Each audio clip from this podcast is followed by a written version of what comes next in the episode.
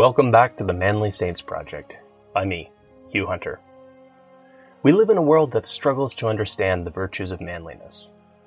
Our culture doesn't provide young men, or any men for that matter, with a lot of positive male role models. When I became a Catholic, I wanted to show how the saints could be manly role models for us. My weekly exploration of manly saints became the Manly Saints Project. If you enjoy my work, please consider signing up and supporting me on Substack, or click the links in the show notes to buy me a beer. Now, let's meet this week's Manly Saint.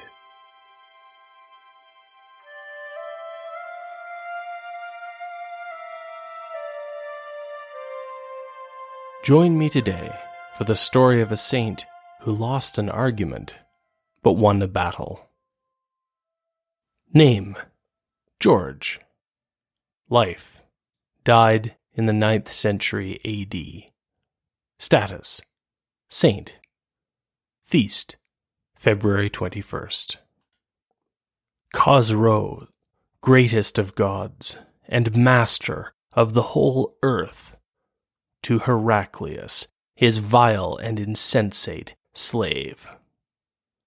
Why do you still refuse to submit to our rule and call yourself a king? Have I not destroyed the Greeks? You say that you trust in your God. Why has he not delivered out of my hand Caesarea, Jerusalem, and Alexandria? And shall I not also destroy Constantinople? So began the letter from Khosrow II, ruler of Sassanid Persia, to Heraclius, the Byzantine emperor of what was left of the Eastern Roman Empire. It was 618 AD, and it looked as though the Eastern Roman Empire might come to an end soon. The Byzantine Romans had lost a series of battles, and things were not destined to improve. Eight years later, Khosrow's armies seemed about to make good on his threat as they approached Constantinople itself. But then, suddenly, the flow of history changed. Constantinople did not fall. Heraclius succeeded in finding allies to declare war on the Persians. And then Heraclius threw all he had left into a desperate march into Persia. It worked. Heraclius won victory after victory, even killing a Persian commander in single combat. By 628, Khosrow II was dead, and an exhausted Persia and Byzantium made peace. It seemed like an ending. But in fact, the story was only beginning. Unnoticed by almost everyone, while the Persians and the Byzantine Romans were exhausting one another, a new religion had sprung up in Arabia. Soon the founder of the religion, Muhammad, would die. His death prompted a military expansion of almost unprecedented speed and violence. The Persians and the Byzantines were still trying to recover as the armies of Islam began to emerge. Thirty years after the Great Persian Byzantine War, the Persian Empire had ceased to exist, absorbed by the Rashidun Caliphate. Twenty years after that, the armies of Islam were laying siege to Constantinople, although, once again, Constantinople would hold out. By the beginning of the next century, Muslim armies were pressing Europe from the west, rolling through modern Spain and Portugal. The pressure was coming from the east, too. And it was into the uncertainty of the eighth century that a child named George was born to a wealthy, elderly couple living near the modern city of Amasra in modern Turkey, although at that time the city was called Amastris, and it was in the Greek speaking part of the Byzantine Roman Empire. Islam had not yet reached as far as the Black Sea coast, but everyone knew it was only a matter of time. Still, Amastris had certain geographical advantages, the city was on a peninsula, surrounded by water, and attached to the mainland by a narrow strip of land. Centuries earlier, the Greek kings of Amastris had begun to fortify the area where the peninsula connected to the mainland, and by now the Romans had built a fortified wall to protect the one way to get to the city on foot. George was born outside the city, but his parents soon brought him to Amastris. Our source for George's life, Ignatius the Deacon, tells us that it was clear from early on that George was a thoughtful, spiritual young man. He was interested in the church. And given George's family, the way before him was fairly obvious. One of George's uncles was a priest, and George's father was an important man. Everyone probably expected George to use these connections to rise through the hierarchy of the church in Amastris. If he did, he might one day become a bishop or an archbishop all of Amastris was open to George. But when he looked around, he realized this was not his calling. He was being called to do something much more radical, something that would require all of his faith. And so one day, George went and found one of his father's servants and borrowed a donkey. He and the servant loaded what George thought he would need onto the back of the animal. And then George walked out of the city faced forward, headed in a direction that only he knew, on a path that only he could see. They went southeast, inland. George didn't know where he was going exactly, but as they went, he thought and prayed. And finally, at the foot of a nondescript mountain, George stopped the little group and told his servant that they had arrived at the right place.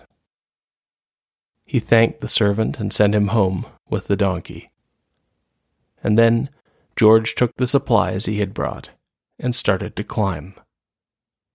He didn't know what exactly he was looking for, but he thought he would know it when he found it.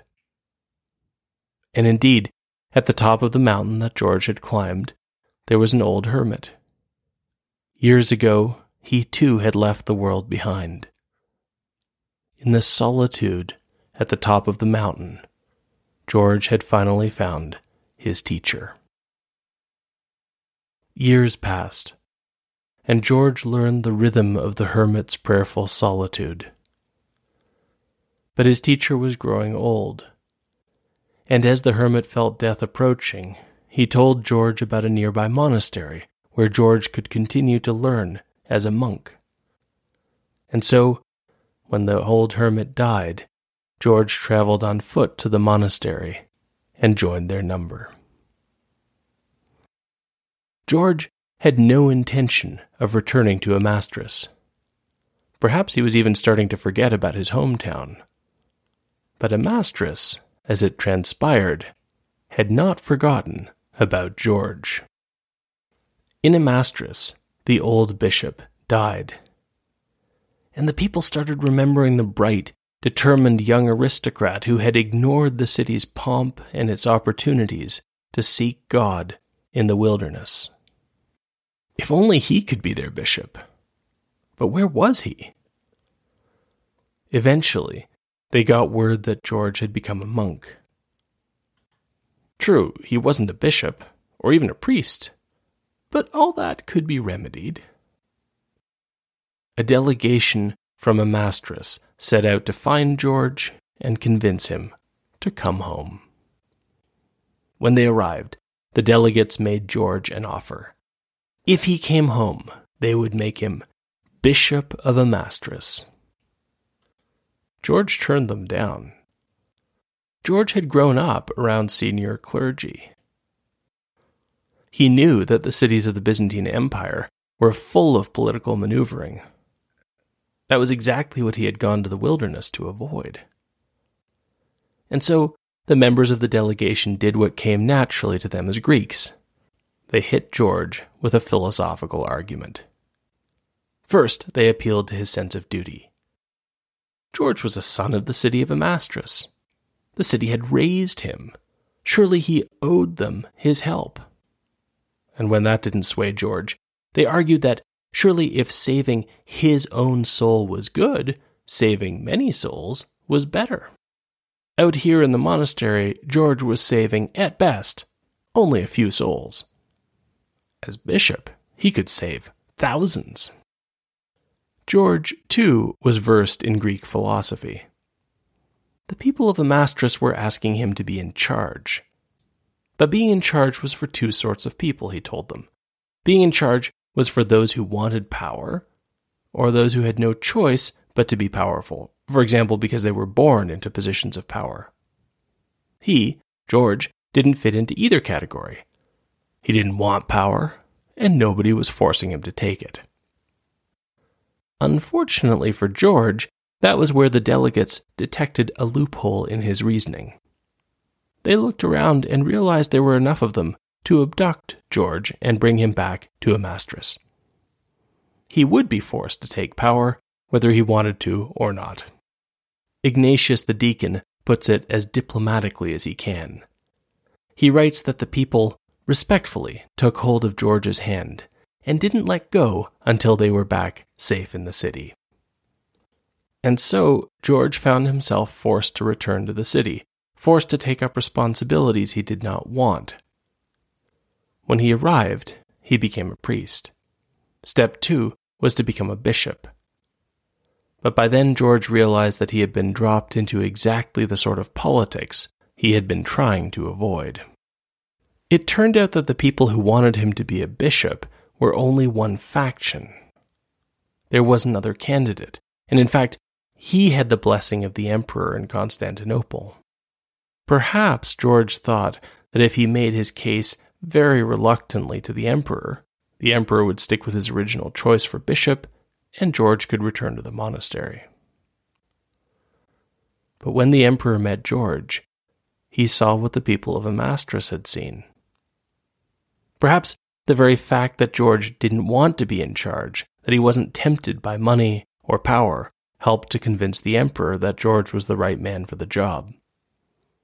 Not only did the emperor choose George, the emperor even adjusted the local church hierarchy so that George would be largely autonomous, able to run a Amastris however he thought best. For George, there was no escape. All he could do now was to rule well and under Bishop George, Amastris flourished. George made sure that church money was going to support the poor and the needy. He built up the church, restoring and beautifying its buildings. He did it so efficiently that he was able to simultaneously reduce the tax burden on the citizens. Bishop George took a hands on approach. When some merchants of Amastris were taken prisoner in the nearby city of Trebizond, George sailed to the city to plead for their freedom. It didn't hurt their case when George healed the wife of one of the merchant's accusers, and soon they were free and returning to Amastris. George settled into his role as bishop. Years passed, then decades. George helped everyone, from the empress to local sailors in the port of Amastris, and eventually, the fiery young bishop was not so young. And then, one day, the armies of Islam finally arrived at the city. The way Ignatius the deacon tells the story, much of the work of preparation was left to the bishop. Byzantine forces were still fighting defensively, and perhaps the garrison in Amastris wasn't organized enough or large enough to do much. But when he heard that an Arab army was marching north toward the city, Bishop George knew what to do. The first step was to get the people to safety. Bishop George hurried from village to village, organizing the evacuation. The people around Amastris took what they had, and whatever would help the enemy, and went to safety into the city. When the surrounding countryside was empty, George returned to the city to wait for the attack. Bishop George and whatever soldiers were in the city waited at the fortified wall that protected the entry into the peninsula on which the city of Amastris was built. The Arab army arrived, as everyone watched nervously. And then, Ignatius the deacon tells us, Bishop George did something utterly unexpected. Just as he had all those years ago, he left the city. But this time, George had the gates opened and walked out, alone, toward the enemy army. The bishop walked out confidently, without a backward glance. And then something even stranger happened. The invading army turned and marched away from the city. In retrospect, we can speculate about what the invaders were thinking. Perhaps the fortifications of Amastris had frightened them. Perhaps they realized that the carefully evacuated towns meant they would be facing a large number of defenders. Or perhaps the sight of a single man walking out alone bluffed them into the belief that the defenders of Amastris were trying to lure them into a trap.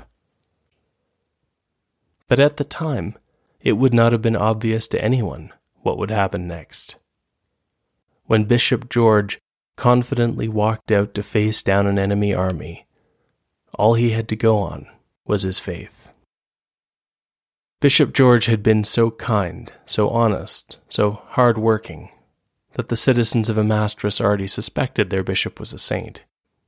But the city would never forget the bishop who had faced a whole army alone for them. When George died and was buried in a church outside the city, miracles began to be reported. But my favorite story is one that suggests that St. George hadn't forgotten how he came to be bishop all those years ago. The church where St. George's relics were kept was raided, not by Arabs, but by a new danger, the Rus people. They had come from Scandinavia to raid and pillage.